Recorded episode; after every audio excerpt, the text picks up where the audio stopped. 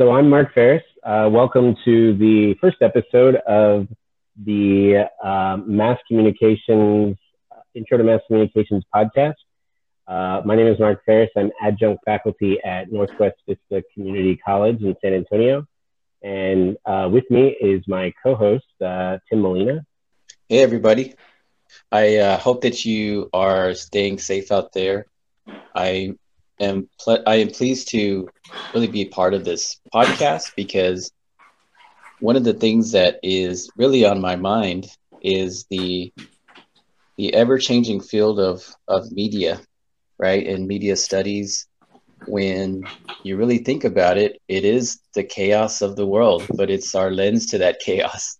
So I'm I'm thankful and I'm I'm hopeful that we can have some really great conversations and you as a listener can learn a few things but also relate to us in some way and come back and be part of our uh, podcast. And and even if it's just as a listener um, but maybe at some point you you have something to contribute uh, we're really looking to to build on this as a tool for learners not just within our classes but also uh, for anyone who's willing to engage in those conversations about how it is, uh, what it's like to live in a in a media saturated world 24 7 and how we can have a healthy relationship with our media.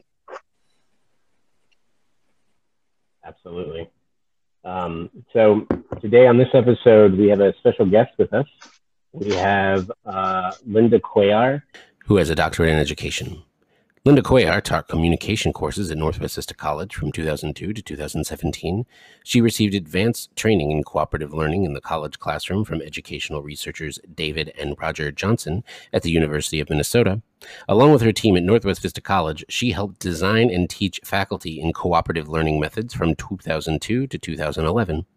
Cooperative learning, used with roles and planned activities, can transform a classroom with the power of exercising students different strengths, stated the 30 year veteran of the college classroom.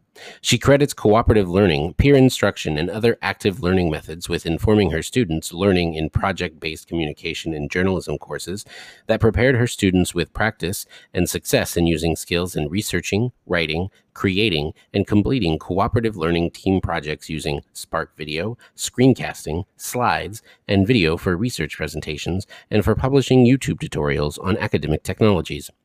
She is a native of the borderlands and worked as a broadcast journalist in San Antonio in the 1980s and 1990s.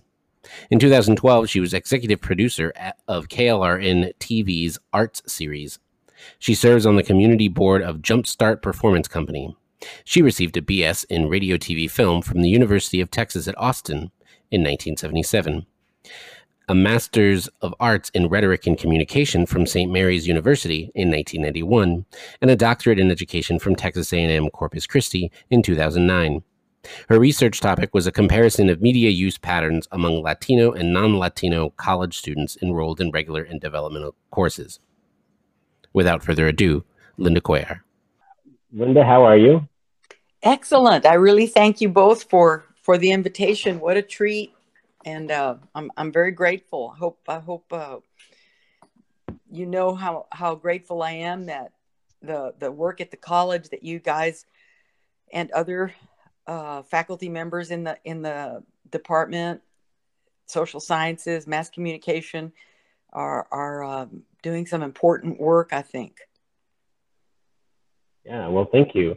Um, yeah. So, in funny story uh, for our listeners. Um, so I do have to do, do have to say that I wouldn't be here without you, Linda. You you uh, you hired me and um, believed in me and and gave me a chance. I was brand new and I wasn't sure if, if teaching was the thing I wanted to do, but um, from day one, I've I've loved every minute of it. So I, I want to thank you for uh, for giving me a chance and and showing me what I uh, what I really enjoy doing.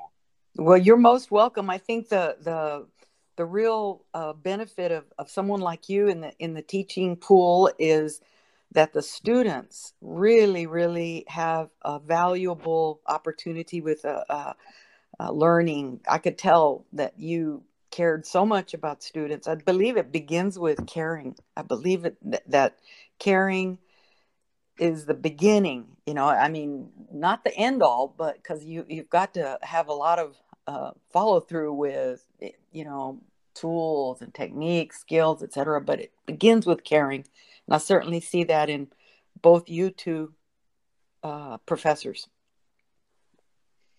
Yeah, so I'm glad you brought that up because you know one of the aims of our and this being our first episode uh, mind you it's being launched two days after michelle obama's first podcast um, so that's not an easy feat to live up to but you know one of the one of the interesting things about having the agency to develop a message right and to disseminate that to a mass audience I think it brings so so much significance to the field of mass uh, communication, right? So, but it but but it also lends to some of the topics we wanted to get at, which was, you know, having a good, healthy relationship with your media and how important it is to be media literate. Um, and in that, we're in a certain time of in history where the courses at Northwest Vista have to be shifted to a remote setting where it's live teaching or it's anytime teaching. Uh, and so in that mix, we we oftentimes will lend to maybe not caring, right? And and it's easier to go the route of uh, a passive mode of of learning where it's just someone lecturing, right? Um, but one of the interesting things is that we we can still be active and and and create an active learning environment in uh, in these kinds of um, remote settings, right? And so, uh, one a couple of the things that we wanted to look at were some of the maybe the barriers to uh, that we face when we're going online to teach, and how it's um, maybe you know ha- it is an opportunity to create some some critical thinking and to foster some some good media habits. But but how do we instill that in our students? And then also from the student standpoint if you're listening you know a lot of the concern is as a student uh, would be well how am i how is this remote learning going to go right? How is it going to how is it going to take place and and and, and what is my experience going to be? So i feel like we um, we're we're we're at a an intersect between you know how we how we go about teaching uh, to students in this remote environment, uh, but also being able to foster that critical thinking, active learning, and that media literacy that we that we speak about so often in our courses. So um, I really wanted to to thank you, Linda, as well, because uh, Linda Cuellar is is sort of like the godmother at Northwest Vista when it comes to mass comm, because uh, she was around well before uh, Mr. Ferris and I were. And, uh, you know, being a, a young instructor, um, Linda was always the person I would go run upstairs to talk to, uh, especially after having not so uh, not not such a good experience in a classroom on a particular day. Um, and I remember you, Linda, saying just straight up, and this is part of the the idea of caring, right? Where you said it starts with caring, because when I can remember our one of our meetings was, man, today just didn't go so well, Linda. And she's like, you know what? There's going to be certain days that it's just going to suck. so I appreciate um, you doing that, right? Because even someone who has been in the game for a while, right, who's been in the profession, you uh, you had the, the guts to just tell me the truth and and and how it was going to be some days because even though you have a plan, it doesn't necessarily mean the execution part will, you know, will fulfill itself. Yeah. But it all it all comes back to that caring, and I think that's really you showing that you care uh, to mentor me and uh, Mr. Ferris. You know, it, it really shows a lot of your character, and so I, I really appreciate you being here, and we, uh, you know, we just we soak up all the things that you uh, will be able to give us today. Well, thank you. Thank you so much. My heart's just the size of, uh, North and South America all put together at once. Thank you. Um, I I think about caring and and that conversation we had, Tim, um, as it relates to risk, because uh, teaching is risk taking. Uh, you're you're never sure, you know how how uh, things are really going to go, but you you you have to you you can't go in bulletproof because it, you, you you know the students will rightly perceive that as prepackaged pablum you know uh, kind of like a dead person. Have you ever been to a lecture where you go oh boy this guy is got no blood flowing through his veins at all and and and it's um, so risk taking is part of caring and you know i i think that uh, I, I, just wanted to bring up the the work of Ken, Ken Robinson, uh, the child educator from England who became so famous uh, on on the TED Talks because his talk remains the most widely seen. You know, he he really explained that education has its roots in industrial America, right? And what was uh, the point of education in the 1800s? That was to get people to work on time, to show up, to do things in unison. So to have convergent learning.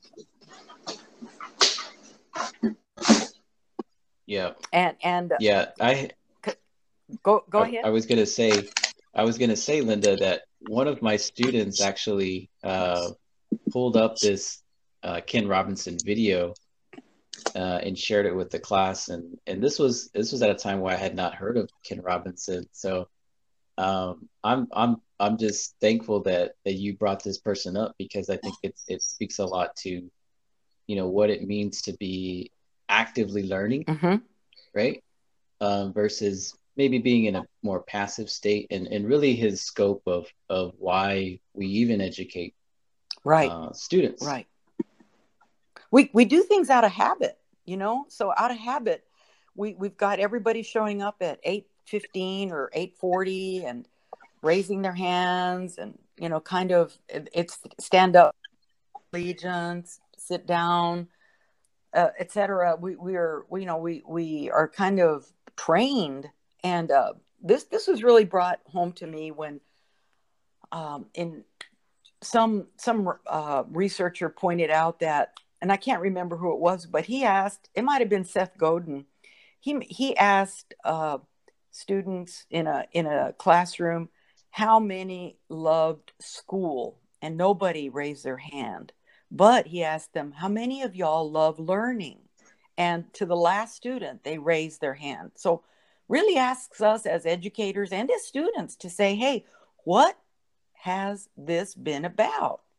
Ha- has it been about conforming showing up this this boring practice of being a receptacle of knowledge. Somebody's going to pour knowledge into me, and and and uh, let's back up a little bit further back than the industrial revolution, and let's go back till the beginning of of mankind. I mean, we have been problem solvers. We have been active. We have been makers. And, and we were suddenly asked to sit still, show up, sit in our desks, raise our hands, and don't ask important questions like why did God make the earth round? Or why is this so for North America? Or why is this so? No don't don't ask important questions. Just just sit and listen regurgitate what you're told is is has been just be a just be a docile student basically. Right. And and certainly you have to ask. The next question is to whom did who who benefits from our docility? Authoritarian mm-hmm. governments really don't want people questioning them. So so you, you it, it comes down to that kind of background. It's kind of good to stir up. And and so my my question would be what can we do about changing that mindset in students and educators both? How, how do you crack that that long standing habit and and i think it's through joy mm. the joy mm. that you come from that you get when you do something original and creative and say, I and my group, I and my partner, I contributed. We made this incredible PowerPoint that researched XYZ topic and and and I was able to use my drawing skills or I was able to use my PowerPoint skills and somebody else was using their research skills somebody else was using their writing skills but maybe I haven't been that much of a leader before but they needed my PowerPoint and it worked so mm. good I mean that kind of joy is unbelievable you can't measure that no right and, and, like and that's you, what you... will get you to crack I think that complacency. Uh, when when you start on that joy thing, man, nothing gets no, nothing is nothing's the same. Yeah, it reminds me of a of, of a conversation that was uh, being had on my Instagram last night. I was I, I follow there's a there's a guy by the name of Dr. Christopher Emdin. He's in uh, the he's at Columbia and he has he, he teaches science and education and he gets teachers prepared to go to the teaching profession. He was talking about this uh, concept of institutional knowledge right? Whereas it's a school it's an institution or it's a church it's an institution. All of these places that you find yourself in as part of your community or just by you know showing up on time like you were saying they they they will give you knowledge right? And then there's intuitional knowledge, right? Which is a lot of the times we as educators will, you know, tap into sometimes and ask students to do certain things or to come up with a uh, a creative piece. And I think I think as we have learned from you, Linda, Mark and I have have decided, you know, through our through our design of the courses that we teach, that it's not really about you know, can you remember this person's name who invented such tool? Which it's important, right? The institutional knowledge is important, but it's it's it's perhaps not as important and it's not as healing as it is for a student to be given an opportunity or to even take that opportunity and say, well, how can I make something like a public service announcement on my TikTok in order for more people to be wearing masks because we know the science behind it and we know that it works. Um, I feel like in order for that to change, you know, more educators have to hear this podcast, right? We've got to bring in other folks that are doing the same things. And um, it, it, it can really get to what one of the jerseys of an NBA player had on his back last night, which was educational reform. Right?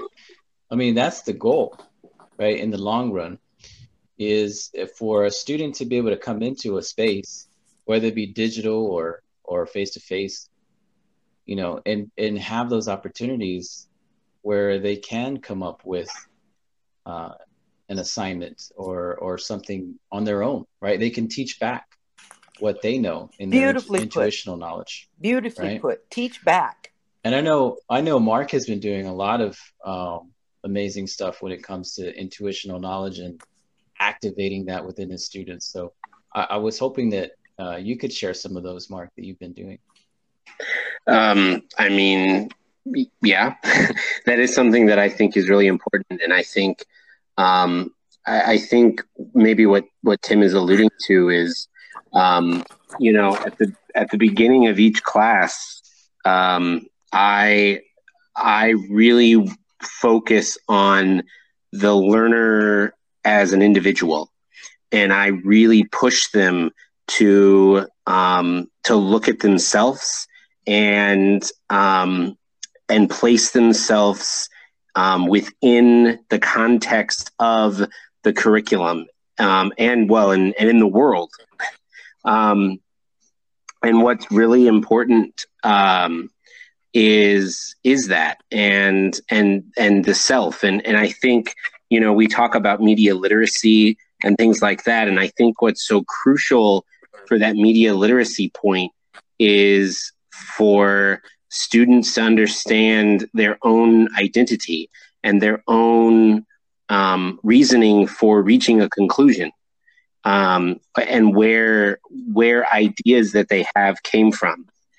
Um, and so I actually uh, not only use that in the classroom, but I have uh, modified that and have delivered some professional development um, workshops to faculty members in regards to, um, well, basically, I guess, you know, teaching holistically um, the students, um, specifically looking at uh, a specific segment of students. In the, in the case of um, of um, the uh, the professional developments, uh, and in the case of LGBT students, and how to um, address those students and and and to use to use your your term activate so to speak those students um, and and and engage them where they are and i think that's so important and crucial um, just for any educator um, to just let your students be themselves. And they don't want you to be a robot and you don't want them to be a robot. But unfortunately with this you know the spread of institutional institutional only knowledge you really promote this idea of them just being robots. And rem- right. remembering remembering and memorizing and regurgitating facts that at the end of the day are pointless i mean i, right. I tell my students all the time i'm like guess what um, you're never going to go on a job interview and be asked what year the gutenberg printing press was invented you're not you're really not um, that's important. That's an important fact to know um, or or understand the importance of that. But you, that's not going to help you get a job. Um, and and so what I and so and that's what I teach them too is I say so when I when you leave this class I hope you have you have something to give to an employer a prospective employer um, whether that's a PowerPoint you made or a video you made or a podcast you you know stumbled through uh, you have something to be like hey i did this. I made these things. And like I, I think that's pretty cool. And um and so yeah i think that's i think that's so crucial and so important. Absolutely. Uh, uh,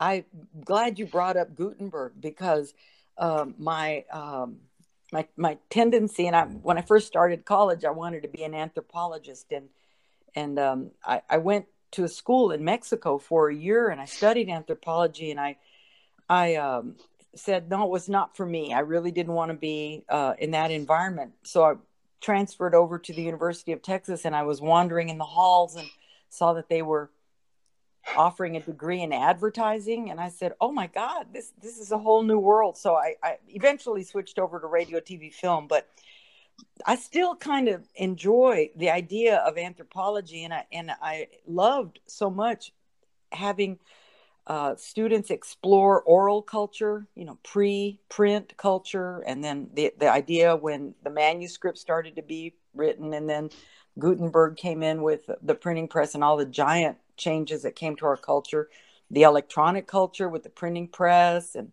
uh, I rather with with uh, the newspapers and the arrival of radio, television, and and w- what I hope to, to hope to to bring to the students is the understanding that technology runs with us as part of our human uh, evolution. It is, you know, right next to the, the, the all the tools that we've had. They're it, they're tools just as important as the electron microscope or uh, whatever tool you you can think of, and that we're continuing to evolve them. And where we are now with social media is uh, such an exciting time, upside down for the uh, the the uh, industry um, when I when I started in the industry in the 1970s and 80s, boy, mass media was making such wonderful amounts of income that it was uh, a, a, real. It was hard for them to understand that it all came to a uh, uh, halt in 2007 with the arrival of the smartphone that changed everything. And we saw the model of earning money was completely different. And so we, we really have suffered some things in that, you know, the loss of journalism that's paid for, investigative journalism is, is really, really endangered right now. On the other hand, there are a lot of opportunities. Uh, I, I did recently a video for my uh, wife for her art and um, her exhibit that she has in, in Temple. And the day before yesterday, I got a email on Twitter from a producer in Los Angeles asking for permission to use that video in a documentary that she's uh, working on. And I just said to myself, how wonderful and a uh, uh, how how fabulous that is but b that wouldn't have happened. That nobody would have seen my video. It wouldn't have been on facebook or vimeo or wh- whatever way she got a hold of it. Uh, and uh, that's a you know brings to mind that idea that we're all publishers now. Mm-hmm. and it's just an amazing new environment for um, putting ourselves in that position as writers and creatives but i think it begins like you guys are talking about really looking at ourselves individually and understanding you know what our gifts are for for the medium um, and, and and how much of the medium uh, I, I you know we kind of uh, have as our as our uh, our own biome, uh, our our own environment inside us. I've always wondered what would it be if you could magically take everything out of me that was a book, a comic book, a song, a TV show, a movie. It, it just say boom, exit, delete those files, just for a minute, please. Don't not forever, but for a minute who would be left? Mm. Who would be left? What, you know, I, I, I, I don't think you would recognize me. You know, I, I, I mean, I'm really, really a, a product of of all the books, movies, comic books, magazines. So, and I believe a lot of us are. No, I, I love what you're saying. I think it, it, when when when you speak, Linda, it reminds me of our students and how when they come into a, a course with us or any any course for that they they um they're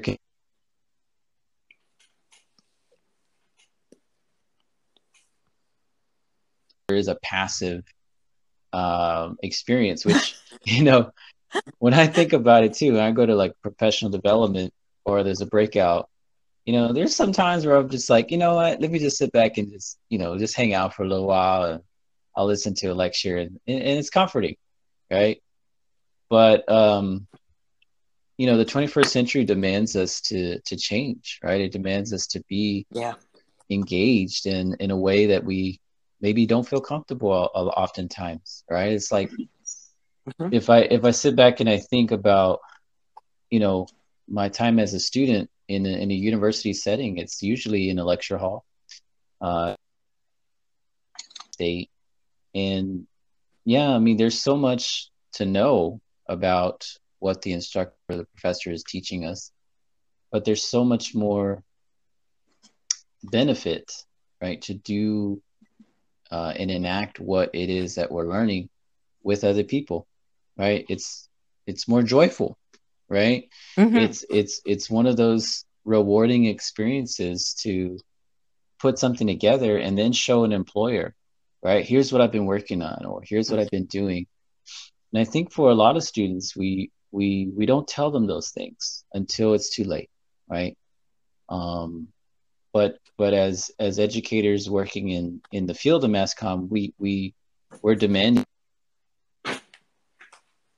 change often, right? Because that's the only thing constant in our field is is change and how the industry has, you know, through the centuries has changed our society because of all of the technological innovations and in in the ways in which we communicate and how it's you know shifted our our uh, politics, how it's shifted our our journalism, right? How people read and what they read, Um, when when when I think about students and and because one of the questions that we wanted to ask you, Linda, was, you know, what advice would you give to students um, as future job seekers, right? And, and that are going out into a very um, I want to I don't want to say difficult time, but it's a very uncertain time. Right? When we think about the news industry, when we think about our local newspaper and how we've we've uh, lost several journalists due to layoffs. Right. Right. Uh, how there's news news deserts around the country that you know if you live in a small town, you don't have a news uh, organization working on your behalf to ensure that there's transparency in your local government. Right all those things, right? Um, you know, what what might be some of those tips or advice that you would give? And I think you kind of alluded to a few of them, right? Which is to be centered on who you are, right? Get your message down. Who are you as a person? And as uncomfortable as that might feel, how rewarding is that once you once you have you know digested that, once you have um, instilled that into your your your your your, your own uh, message and then you go out and you produce right you're you're a content mm-hmm. provider mm-hmm. everyone's a producer right right um but what what what sort of advice would you would you give to future uh well to current students who are then you know eventually finding themselves in that space where they say wow i i really do have to go out and and and figure out what it is that I want to do, what kinds of jobs, because mass comm is so broad, mm-hmm. right? The field of the field of mass communication involves all the mediums. It involves, you know, so many different uh, opportunities for students to to give their message out. Um, but what would you what would you uh, advise them to as they're going through school and then eventually getting out into the workforce? You know, uh, as your your question uh, arrives, if it's a great question. I, I I do know that there is some urgency in that question. That I, in the '70s, when I graduated from UT, I thought to myself, where am I going to work? Because that was the only question. Am I going to go back home to Laredo or live in San Antonio or stay in Austin or go somewhere else? The the question not was not what uh, will there be a job for me it was where do i want to work and and uh, that's not the case anymore uh, their their jobs are are really sometimes uh, scarce. It's a different environment in the news media because of the upside down nature that the internet brought. You know it made scarcity um, uh, scarce. In other words mass the, the, the we have a lot more uh, ways to get information than we did uh, before. And so the, you know, the three networks when I came out of college were getting uh, the entire ratings for the entire country. The viewership of the entire country was divided between essentially three networks. You know, now it's uh, divided into what thirty thousand different sources uh, uh, of information, including social media and.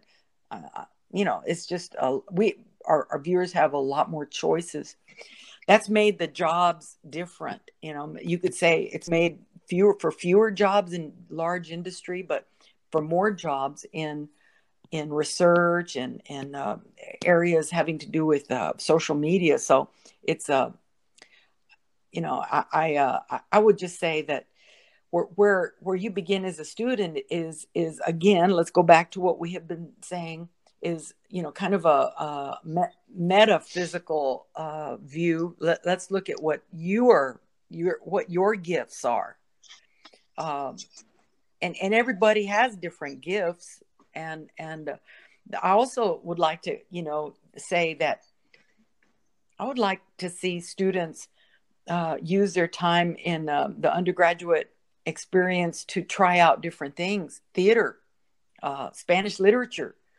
uh, art, music.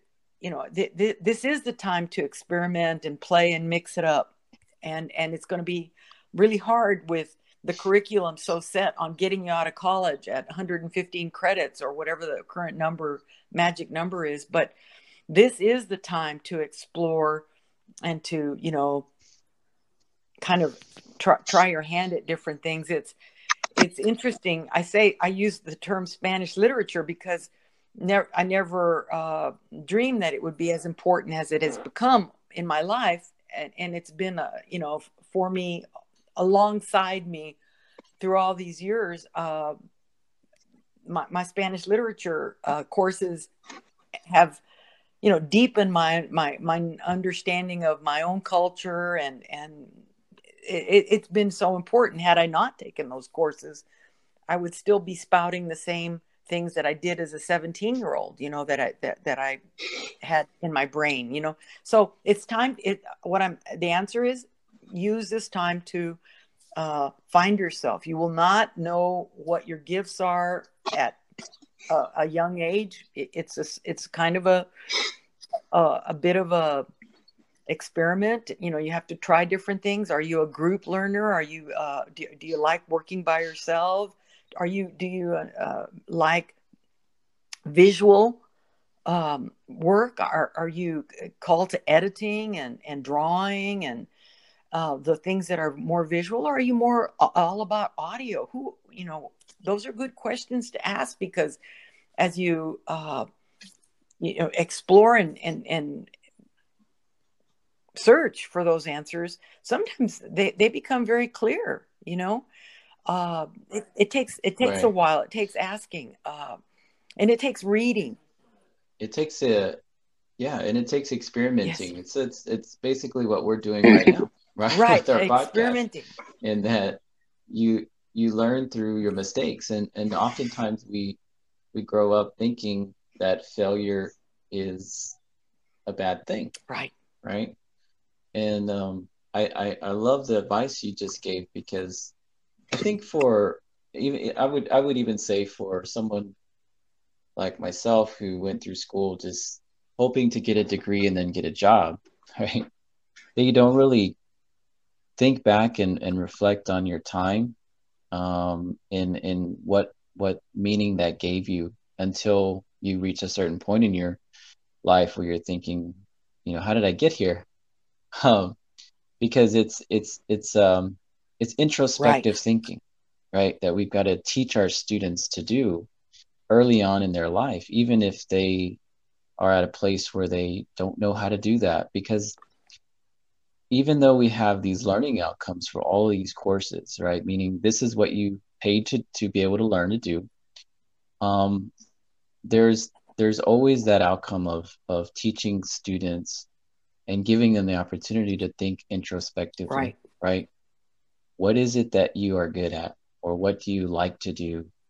And why is that important when you're thinking about choosing your next semester of coursework and or your major and or if you want to change it or you know, what kind of career do you want to have in in media or if you're working with a student who's you know majoring in something else outside of the liberal arts mm-hmm. area um, you know maybe you do want to be a doctor but you don't want to work at a hospital right so it's all that mm-hmm. introspective thinking that i think will get us back to a place where when when students cross the stage and they you know apply for a position that they're actually going to be fulfilled right, they're going to be happy um and, and and that leads to that active learning that we were talking about and um I, I know that it takes work it, it's going to be a while, right? It, it, doesn't happen overnight. And it's not. It, but I think through those those things that students will learn differently right. and we'll teach I, I, think back about my in graduate school,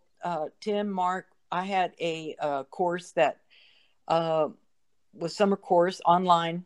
You you know I know about the the the, the challenges that you all are, are confronting, and this online course put us in groups with uh, you know, folks I didn't know.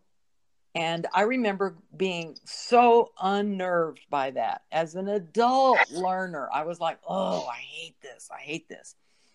However, when I saw the product that we did, and it just, you know, we're, we're the professor was very hands off.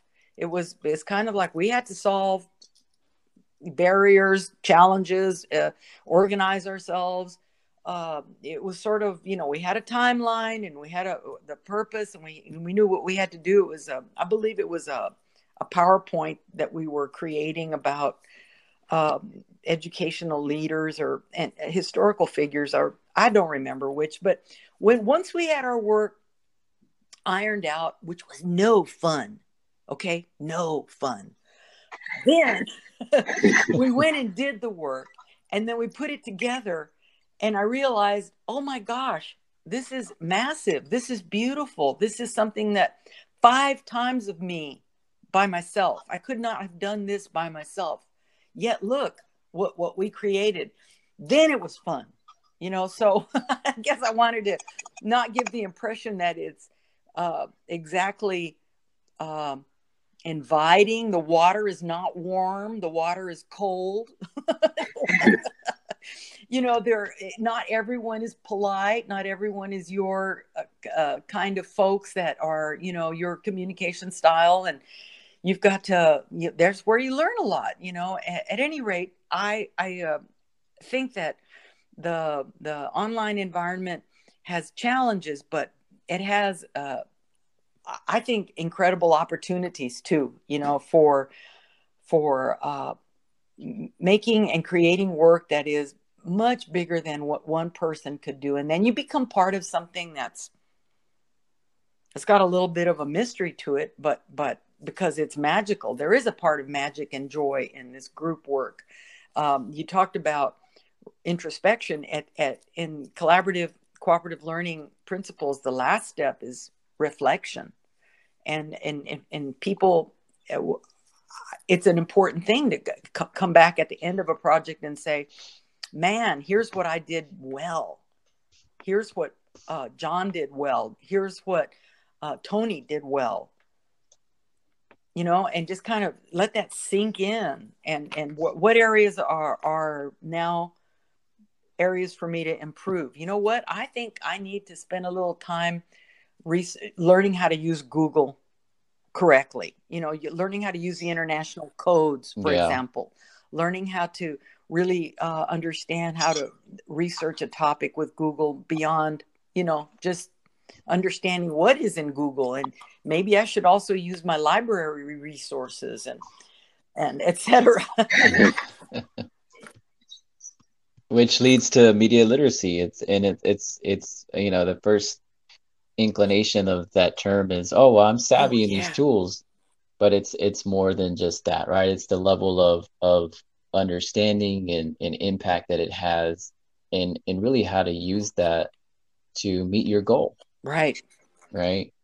And uh, yeah, exposing students to all these, you know, amazing platforms. That's that's the huge uh, opportunity that we have in a digital learning environment in a in a live real session that uh, I'm excited for. I think a lot of there's there's a lot of of course apprehension uh, from students or even faculty, right? To to be during this you know pandemic to have to you know shut down the physical college, but uh, really it should be an enlightenment period for us to be online to Absolutely. explore, right? And to not be afraid to mess up. And if students, uh, learners, if you're listening to this around the country or just within the local community, you know, so many colleges are and universities are having to go this route for the next six months.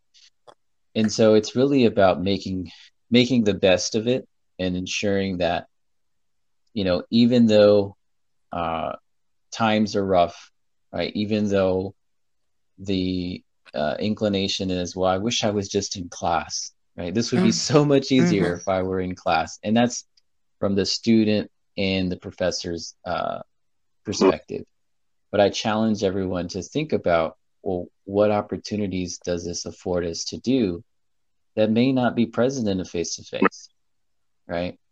So I, I think it's I think it's imperative that we move forward in that spirit of saying, here's the opportunity versus, oh, I just yeah, wish we were yeah. back over here. Yeah. Uh, the, the, it, it, uh, when uh, you were speaking, I was reminded about one of the barriers or challenges to media literacy is uh, something I've never really been able to to name or uh, identify other than this kind of a way of saying that me, my friend, and I come into this class and you are asking me to examine it.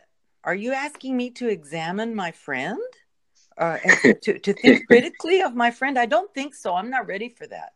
I really, right. you know, and so this idea of uh, teaching about the models of making money in in the industry is one way to crack that idea to just say that everything we do including this podcast and the platform costs somebody. And and um, the the equipment that we're using to record this podcast is ridiculously undervalued because there's countries across the world that are spending lifetimes in health to mine and to uh, obtain the the raw minerals that they're not we're not paying for those lives when we buy a, a smartphone. We're not we're we're uh, there it's it's a very very unbalanced question. And so i mean the the if, if you think about it, it in terms of costs it's not just what you're paying, but there's a lot of cost beneath that. We taught for many years the story of stuff, and maybe you guys have used that series as well to kind of ex- explore uh, in that in that video. You know, our our our understanding of of how our consumerist culture is really not uh, built on any idea of fairness and the world to other third world countries. And and and so the uh, it's kind of uh, uh, I started by asking you know what what do you do to tell somebody that they have to think critically of this friend? Well step by step how, how do you do it? How, how, how will you guys how, what ideas do y'all have for kind of breaking this uh, relationship yeah, that's a that's a big question. Um, I think I think too with that, you know, um, when when I start my when I start my class with with looking at the self and and and tying these ideas. So obviously politics comes up all the time, and so you have students that are like, you know, oh well, um, you know, Democrats are horrible. It's like, okay, well, well, that's fine. That's great. Where does that idea come from? And, and getting them to, to think like, oh, well, I guess, I guess I've just always heard my parents say that. So that's why I think that maybe, maybe, maybe I don't think that. Hang on, hold on. Yeah. And I think that's mm-hmm. where that, where that starts and where that, um, where that happens. And you, you, you really, you you really I think have to instill this idea of of personal responsibility um, and aut- and autonomy. Um, you know, wow, they they have to come to these conclusions on their own. Like there there isn't anyone out there. Yes. So back to your friend model. I mean, your your your friend is is great, but you know your friend your friend isn't going to be there for you when when you when you need somebody I mean, and look at how many movies, TV shows, poetry, fiction. I mean, where that that message it permeates throughout. You know, at the end of the day, like you know, you you you, you gotta you have to be the one to make the decision. Uh, and and yeah, I think that's more important now than it's ever been. Um, yeah, and we we talk a lot about that with in regards to generation because I always tell them, I stand up in front of the class and, and I say, you know, oh, well, I'm a millennial. And it's hilarious the looks sometimes. They're like, wait, wait, what? And it's like, yeah, I'm a millennial. You know, the generation that loves to get like, you know, a hard time and people, people, people poop on all the time. Yeah, I'm a millennial and y'all are Gen X. And my generation likes to complain about yours and the the boomers like to complain about my generation and that that's how it works. And and and they're just like they're like whoa that's crazy. Like i yeah you yeah you, yeah yeah yeah that's how it is. And it's like at the end of the day like you can't use that to define you. I mean you can't you know you, you can't just steer into that and you you know be be better be better do better.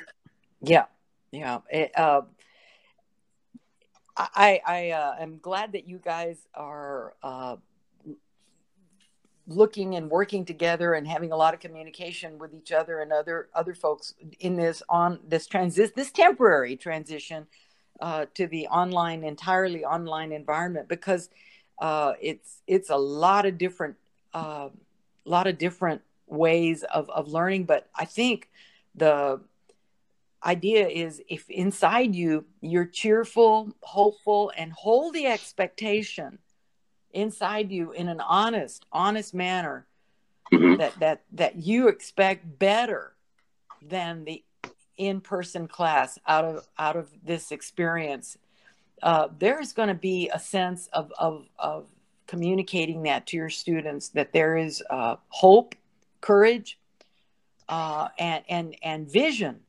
for for this to happen and and my goodness, with the tools we have at our disposal, you know, uh, I, I, uh, I, I, think the opportunities are, are there. I, I think of the last few years of teaching, I had my students create tutorials in groups, and uh, they, they, they, uh, they we, we, for example, they wanted to teach the tutorial about Twitter, and they would take the history of Twitter and how to use Twitter and uh, examples of Twitter, and then and then they'd put it together in a in a video that we would post on on YouTube, and the opportunities just increase because we have more and more tools available to us. But how valuable to do that with the basis of understanding uh, yourself a little bit better through the course. You know, the whole 16 weeks.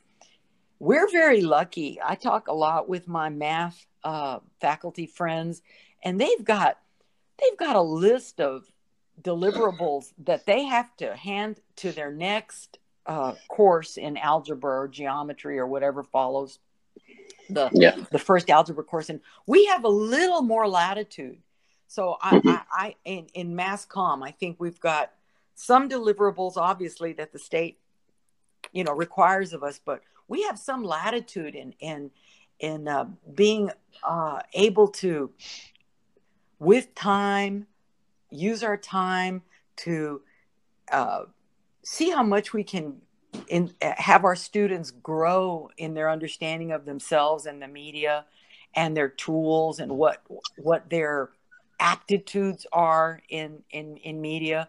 Um, the the opportunities for you know ex- ex- exploring new software exploring new tools. Sure it should be there but i think we should also you know have that uh, uh, awareness of you know i'm an artist and a lot of our students are artists a lot of our students use video. Uh, a lot of our students uh, are uh, kind of performers. Uh, they like to be on camera. They've been on camera since they were toddlers. So you know it's just it's it's a great opportunity to Uh, take those deliverables and really focus on you know the the important ones that you guys choose and and have the experience be in the 16 weeks something really transformative. And i know that, that that's asking a whole lot when students are taking five other courses working at walmart have a toddler in the crib at home probably and you know some lots going on in in the lives of the average student in our in our institutions. 28 you know has uh, probably a, a, a, spouse and some children.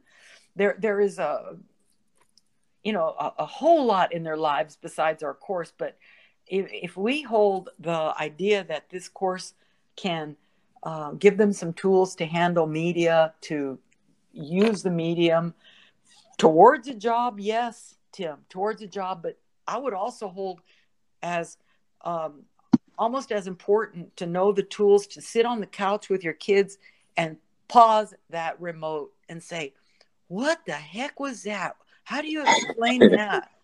Yeah what do you absolutely. think happened there? What do you yeah. think happened there? And they're, and they're going to look at you like yeah.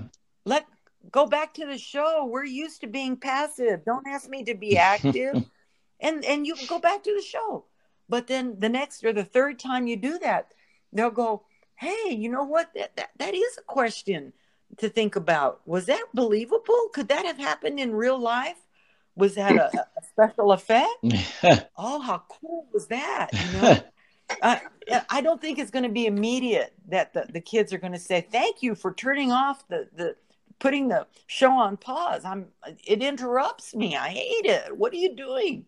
But after a yeah, while, I think that's a, know, it could be some ways to, to, to start media literacy in, in the home. Um, and, and, and so uh, the, the, the question could be posed to students. How do you start media literacy within yourself. You know, I used to do this thing called 100 hours of uh, media. Uh, I don't know what I called it now. One, it was just called 100 hours. Basically, for 100 hours, you laid down all electronic media except the kind that you needed for your assignments. Yeah. So you, you didn't use the phone. You and and I had some amazing experiences. And later, I had to climb down from 100 hours and and uh, I think we did 48 hours without media and uh, you know keeping a journal about your feelings. I had one guy one time come to school and say, I was on the basketball court and realized that the buzzing in my ears had stopped. Because oh, yeah, that was pretty amazing. Another great story was a, a, a, young lady that stood in front of the class and talked about her experience. And she said, My grandfather came to the door, pounding on the door, and said, I couldn't reach you on the phone. And, and so she said, No, I just, I'm not using the phone for 48 hours as part of this crazy teacher assignment. And, and, and, and he sat down on the sofa with her and, and um, they started talking. And he told the daughter that really his father was not his father, but some uh, uh, his stepfather who had adopted him, and that uh, he started talking about his history, and and she says, "Why didn't you ever tell me this story?" And she and he he told her, "Well, you're you're always so busy on the phone, and I don't want to interrupt you." And so this was a conversation between a grandfather and a daughter, granddaughter, that only happened because she put the phone down out of sight for 48 hours. And, wow. and kind of interesting stuff happened, you know, on, on that experience. A lot of, uh, oh, I hate this. I can't believe it. I couldn't sleep. It was horrible. Yeah, yeah. but a lot of yep. a lot of in, in, yeah. insights about how um, and that's a good insight you want to have about your uh, electric mixer in the kitchen. It doesn't matter you want to ask questions about the technology. you know, all technology requires us to ask, hey, what are you giving me? What does it cost? How do you work? What are the special tools? You know, um, a lot, a lot of questions are are um, are, are going to, you know, kind of help us uh, w- with who we are. Ultimately, that that little experience of 100 hours, I, I don't think it stuck. I'm, I'm sure everybody went back to using media the way they used to before the 100 hours or the 48 hours, 24 hours, but it it revealed a little bit about our thinking, our behavior, you know, with media, and that's the question. We we've got to always uh, stand next to these tools and say, you know, I, I, I want to know what you do in my life. You know, it's, it's very, very, very. Yeah. The other day I was at Office Max, and they had a, a sixty fountain pen on sale for twenty dollars, and I picked it up, and I just can't stop writing with it. I can't stop writing with this fountain pen. It's just the most incredible thing since sliced bread.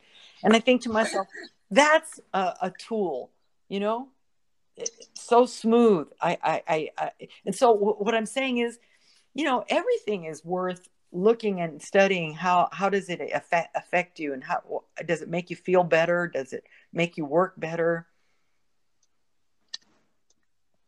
Mm-hmm.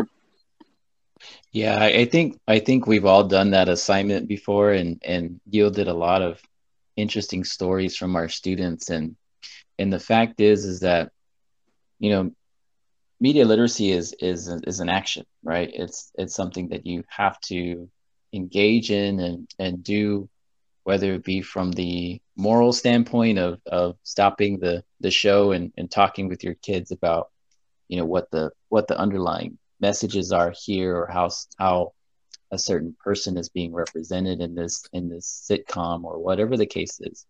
Or it could be from an emotional standpoint right? Like how does this make you feel and why? What what kinds of emotions are they trying to invoke here? Um, but it's also practicing that restraint. You know it's it's a matter of you know do i need this? Do i need to engage in this content uh, and is it going to meet my goal right? And and if it's not then i've got to figure out how to balance that right? I've got to figure out how to you know ensure that again coming back to the original ideas of our of our topics was you know how can i in this media saturated environment create a healthy relationship with media to ensure that it meets my goals and whether that be to further educate myself about something that was discussed in class that I maybe didn't feel comfortable about and in most cases we hit on a lot of very interesting and, and serious but yet important topics like racial uh, inequality.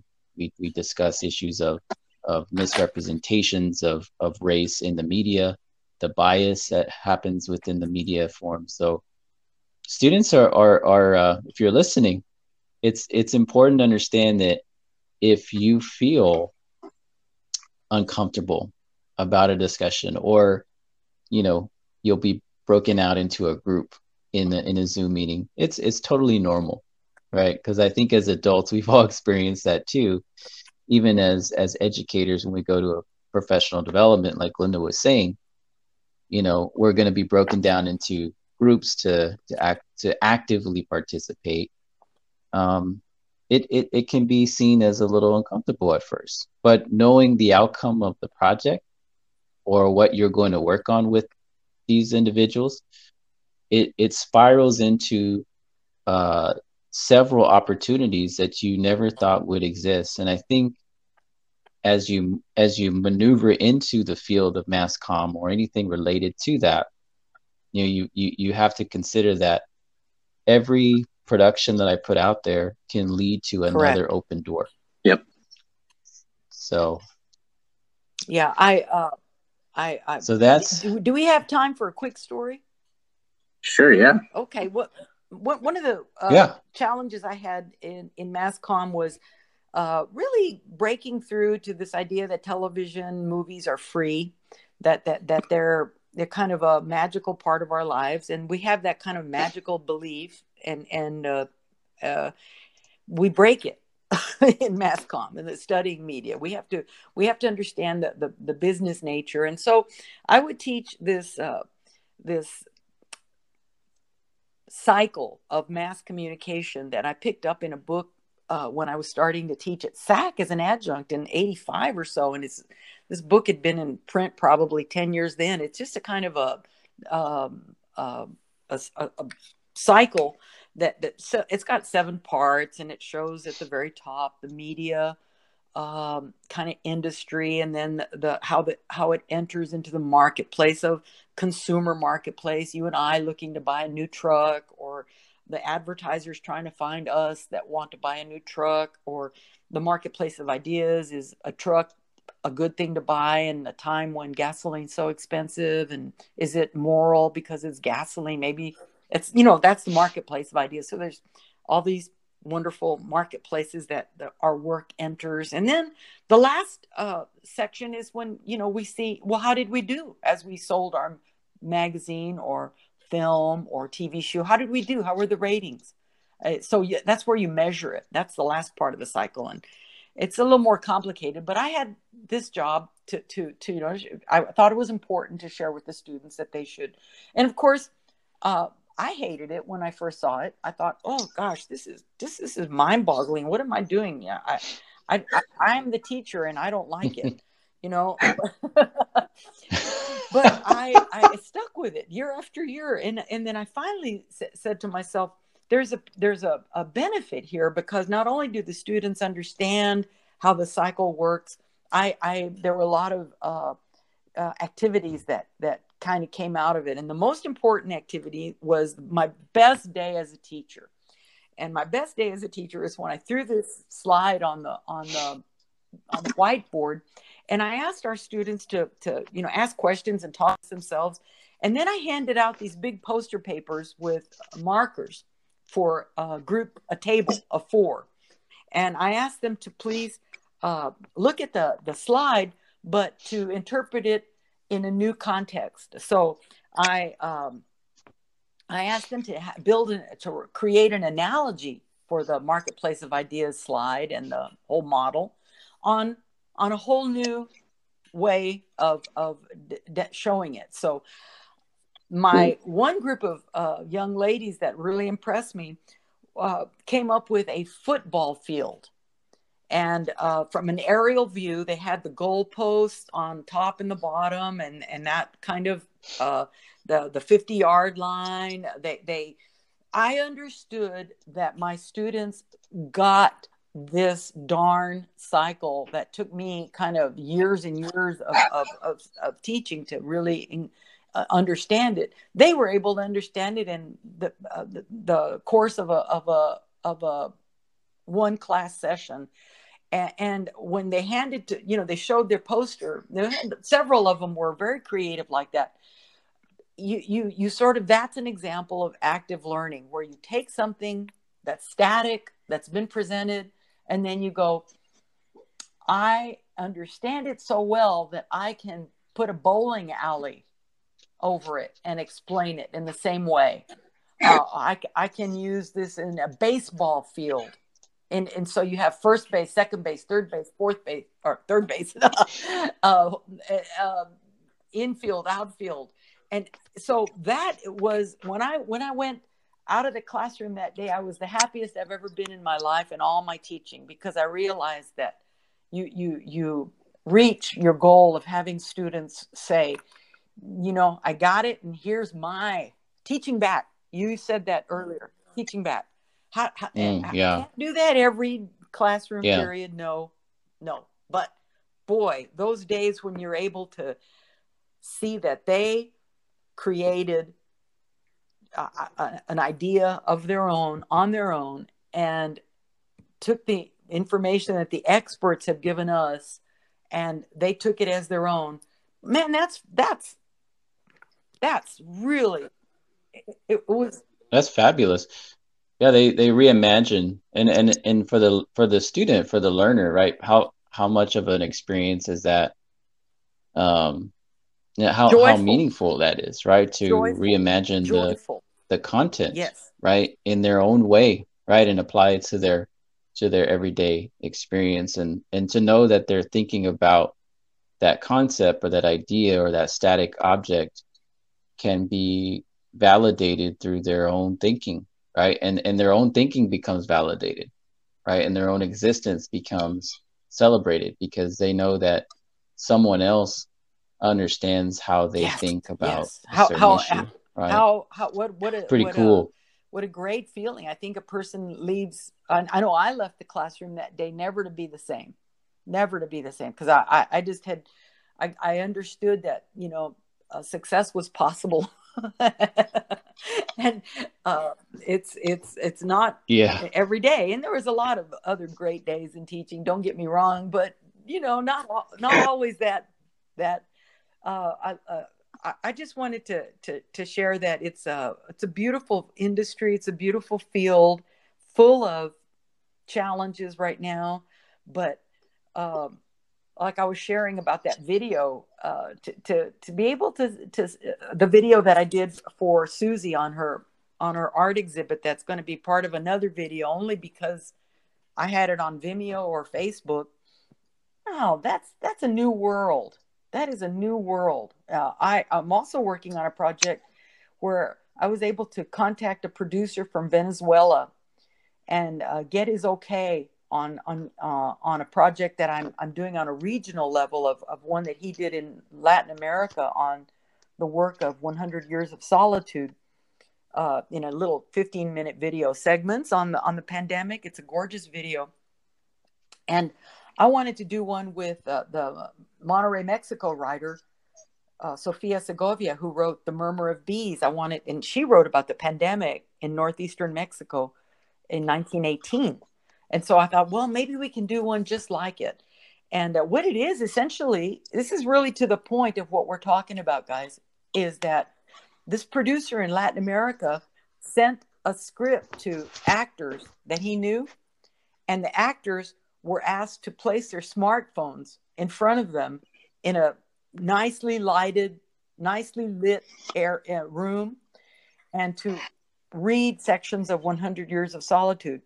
So, because of the pandemic, he couldn't send down a crew, right? So, guess what? They did it themselves. They took the file, they sent it to him via Dropbox or similar, you know, a cloud sharing service. He received it in Venezuela, put it together.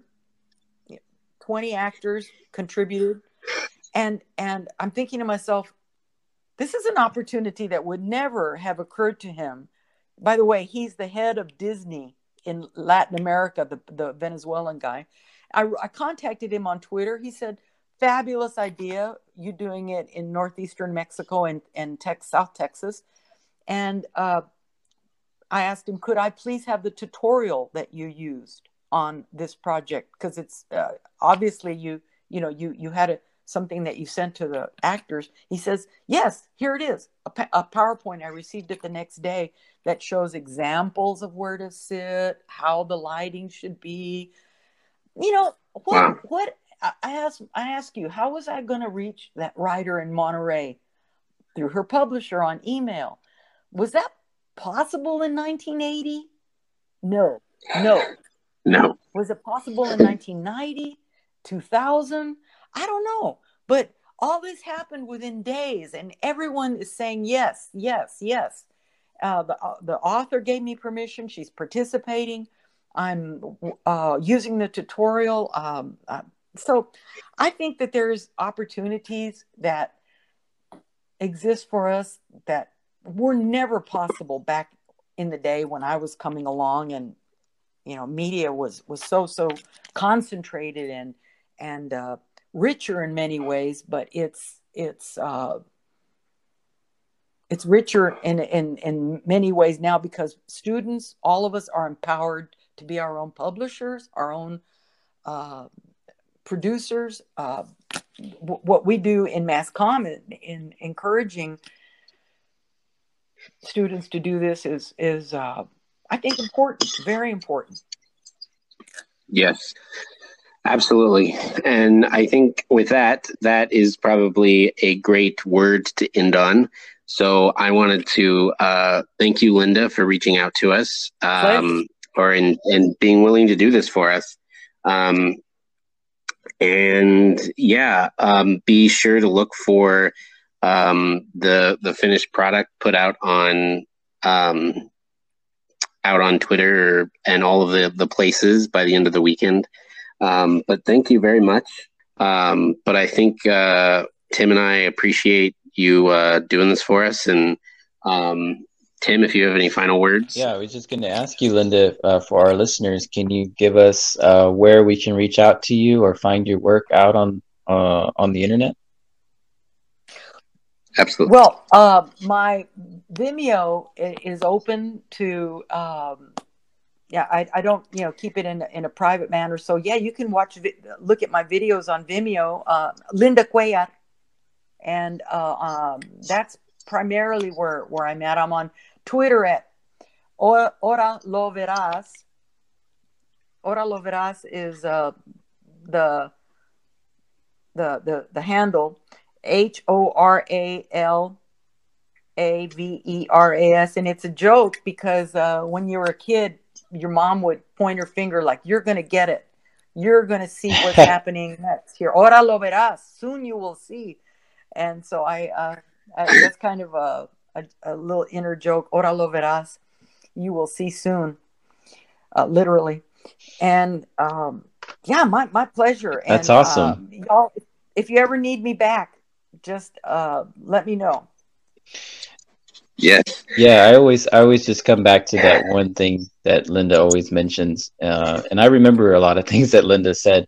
um, over the years of working side by side with her is that there's always going to going to be a need for storytellers.